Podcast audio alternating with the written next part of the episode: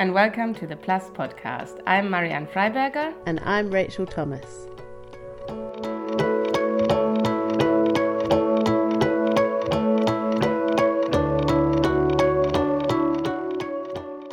In this podcast, we will find out how the behavior of ants has taught us humans how to solve very difficult problems. We will talk about something called stigmergy and take a brief trip into the fascinating land of complexity theory and we will explore a class of really, really hard problems called NP hard problems in one minute.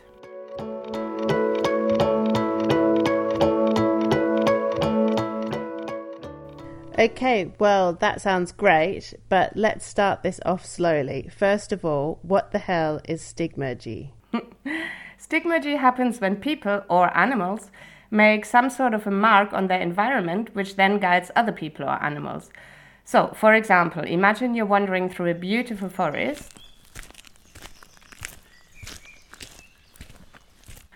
Now, the terrain might be a bit tricky to walk in, so you'll be grateful if you find a path that some person or some animal has made earlier.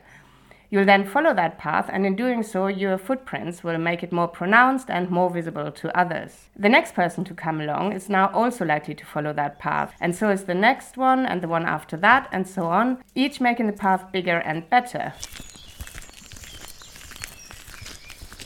And in the end, there will be a nice path that is very easy to walk on and look like it's been purposefully planned by someone.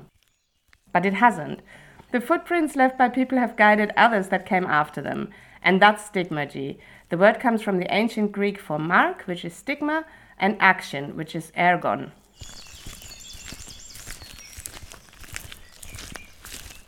Okay, so now I can see how this is related to ants and other social animals like termites.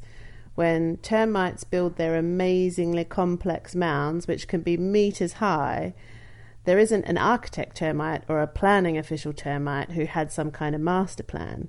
Instead, the individual termites have left marks on the environment that encouraged other individuals to do certain things. That's how a lot of individual animals, none of whom is a genius, end up working together to build something that looks like it has been meticulously planned by someone with very high intelligence. Exactly. And in the case of ants or termites, one important thing to make this work are pheromones. Now, these are chemical substances that individuals can deposit in their environment and which others can sense. And what's really amazing with termites, for example, is that apparently you could introduce a whole new cohort of working termites to a building site. And these are termites who have never seen that building site before and they don't know what's going on. And they'll immediately continue the construction in the right way as if they had been there from the beginning. And that's because pheromones deposited at various locations of the building site tell them what job needs to be done at that specific location. Amazing. So, how has this kind of thing helped humans to solve difficult problems? Well, that's what we will find out next.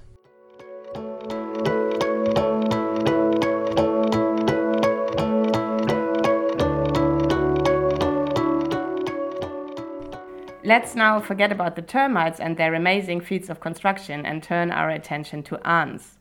Last year, we spoke to Marco Dorigo of the Université Libre de Bruxelles, who came up with the idea of something called ant colony optimization in his PhD thesis and has co authored a seminal book on the topic. Here he is explaining what ants can do in the way of stigmergy. Ants also use stigmergy, but in a different way. The best known example of stigmergy in ants is not used to build uh, a nest, but it's rather used to find a path with, between different places. And in this case, the ants, uh, when they walk, they can leave pheromones on the ground. Okay? And uh, when they move around, if they sense some pheromone, they have a higher probability to follow the pheromone trace rather than going in another direction. This mechanism of depositing pheromones helps ants to find short routes between two points, for example, your picnic blanket, which has lots of tasty crumbs on it, and their nest.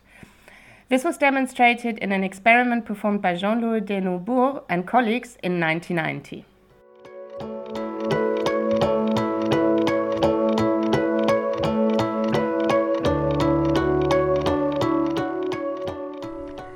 So, this experiment offered a colony of ants two routes connecting their nests to an area they had not explored yet where they could find food.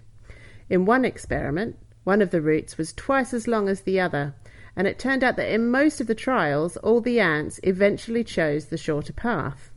But what was happening here? Initially, the ants will have to make a random choice as to which of the two paths they're going to head off on.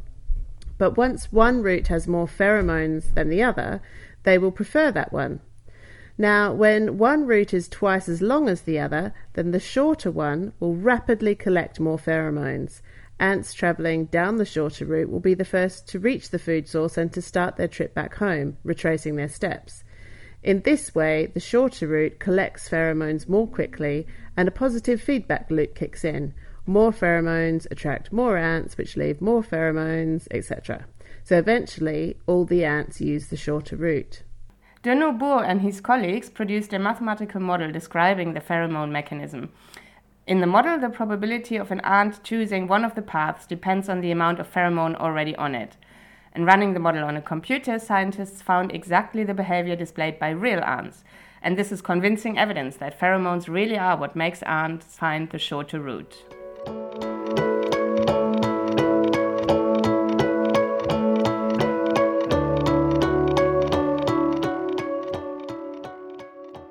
Now, for us humans, finding the quickest or shortest route between two places isn't a problem. You just put the places into your phone and the answer comes up.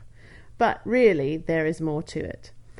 Many other problems we humans need to solve amount to finding a so called minimum cost path on some sort of network. Here, the minimal cost might refer to minimal length, or minimal time needed, or minimal cost in terms of money. These problems can be incredibly hard to solve. Yes, an example that's really famous, at least within mathematics, is the traveling salesperson problem. Imagine a salesperson who needs to visit every one of a number of cities. What order should they visit the cities in so that the overall distance is as small as possible? Now, if you only have three cities, that's easy to find out. You check all the possible orders of cities and then choose the one with the smallest distance. Now, for three cities, there are exactly six possibilities to check. But as the number of cities grows, the number of possible orders explodes. For example, for five cities, there are already 120 orders in which you could visit them, and for 10 cities, there are over 3.6 million. So, as you increase the number of cities further, you will soon find that the time it would take to solve the problem using this brute force approach exceeds the age of the universe, so you'd never finish. And unfortunately, no substantially quicker way of solving the problem is known. Now, this traveling salesperson problem is an example of a combinatorial optimization problem. It's about combining a number of elements in an optimal way, in this case, cities. Complexity theory, the area of mathematics that studies how complex problems are, has a whole hierarchy of problem classes, and the traveling salesperson problem sits at the top of that hierarchy in a class of problems called NP hard problems. We'll explain a bit more about NP hard problems later in the podcast.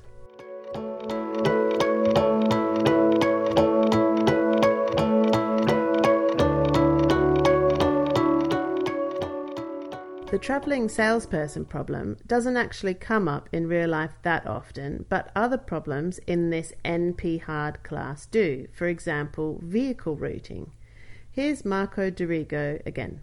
Uh, these are problems where you have, for example, you have a fleet of trucks uh, that have to deliver goods, and you have to uh, find the optimal schedule for uh, the optimal routes for the trucks so there, there are many versions because the tracks could be, for example, all starting from a depot in in the morning and they have to go back to the depot in the evening, or they might just be distributed over the network. Mm-hmm. But the vehicle routing routing problems are uh, NP hard.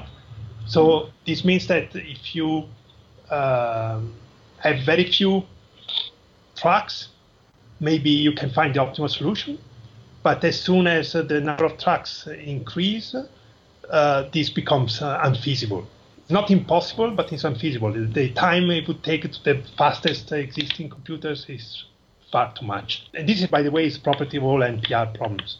Basically, if you want to find the optimal solution, it can easily take more than the age of the universe. There are also problems to do with timetabling or allocation of jobs to workers that also fall into this NP hard class.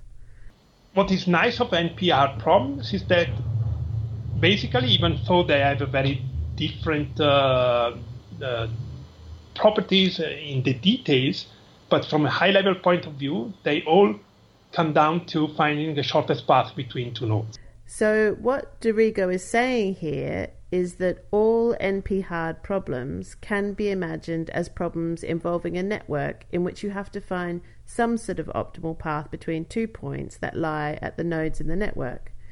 And this is why ant colony optimization, a class of algorithms developed by Dorigo, is so useful.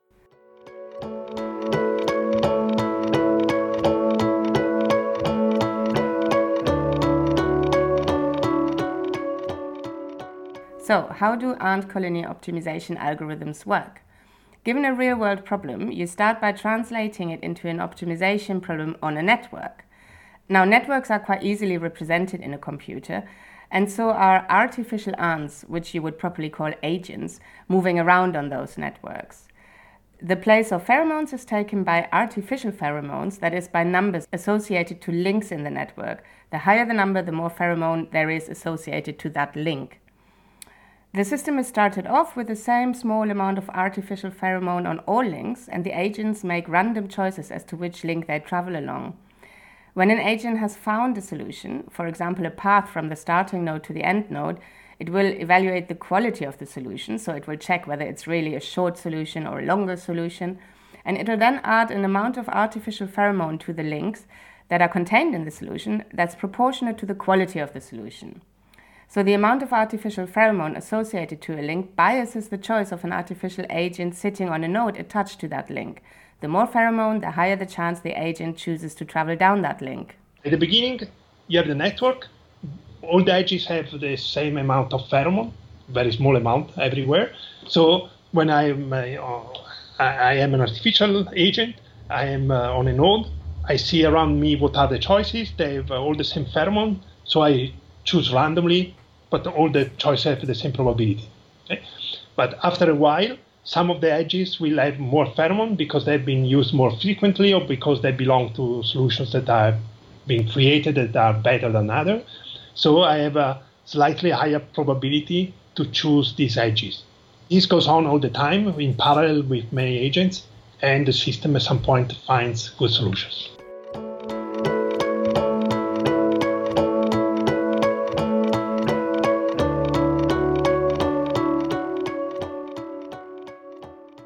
Using this idea, people have developed not just one algorithm to solve a particular problem, but a whole framework that can be tailored to whatever combinatorial optimization problem you would like to solve.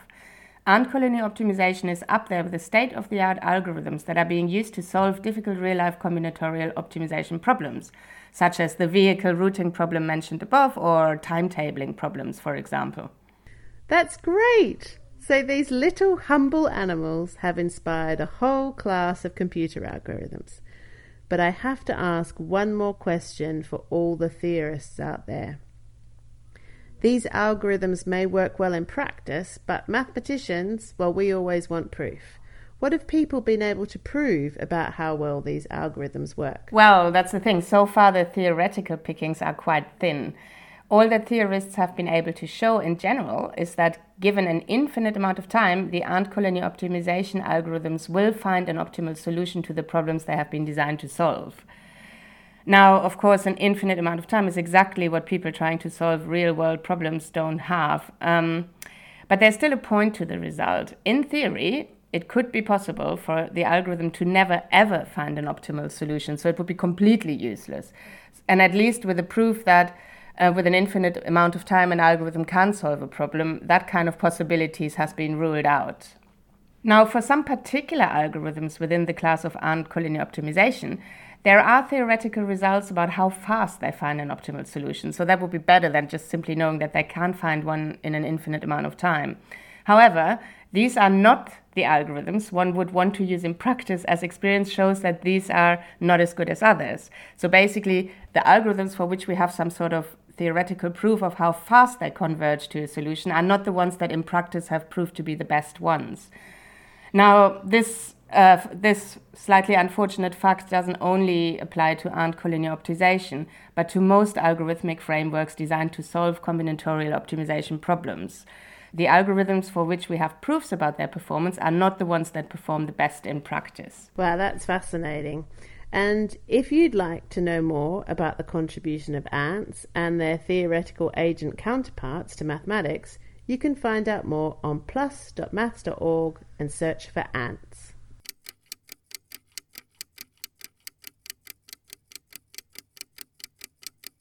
We've now come to the part of our podcast where we try to explain some maths in one minute. So far, we've been talking about something called NP hard problems. So, Marianne, I challenge you to explain what NP hard problems are in just one minute. Right, okay. So, let's focus on problems which involve a number of things and that have a yes no answer. So, for example, this slightly modified version of a traveling salesperson problem. Given a number of cities, is there a route that visits every city exactly once which is shorter than some given distance d? The time it takes to answer this kind of problem gets longer as the number of things involved increases. So answering the problem for 5 cities will be a lot quicker than for 15 cities, for example. The question is how fast that time grows as the number of things grows. If the time taken to find a solution grows proportionally as fast as the number of things, then complexity theorists consider the problem easy. If the time grows proportionally to the number of things squared, um, they still consider the problem easy. In fact, if the time grows proportionally to any power of the number of things, even if it's a high power, the problem is considered to be easy. And it is then part of the easy P class of problems, where P stands for polynomial time. The property of polynomial here stands in contrast to exponential, which, as we all know now, is really fast growth. Now, there is also a class of problems called NP. These are problems for which no polynomial time algorithm is known, so they are hard problems, and there isn't an easy solution. What is special about NP problems, though, is that if somebody gave you a solution, then you could check that the answer is correct in polynomial time. So, for our yes no version of the traveling salesperson problem, this is an NP problem. There's no polynomial time algorithm for finding a route that is shorter given, than some given distance. But once you have a route, you can quickly check by adding up all the distances if it is shorter than your specified maximum distance. So finding a solution is hard, but checking a suggested solution is easy. Now, informally, NP hard problems are problems that are at least as hard as the hardest NP problems and possibly harder. And as we said above, the traveling salesperson problem or the vehicle routing problems, they are both NP hard problems.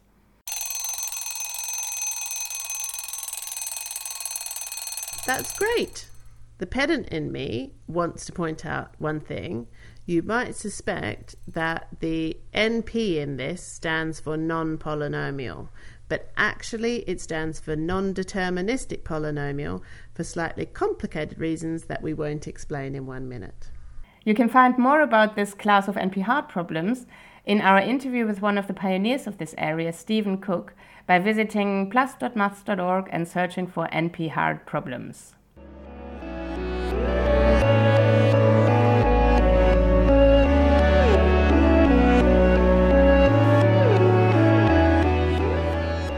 And this takes us to the end of this Plus podcast. The music in this podcast came from eusa, and the track is called Peaceful Nuclear Explosions. Other sound effects are from Astounded on freesound.org. Thanks for listening, and bye bye.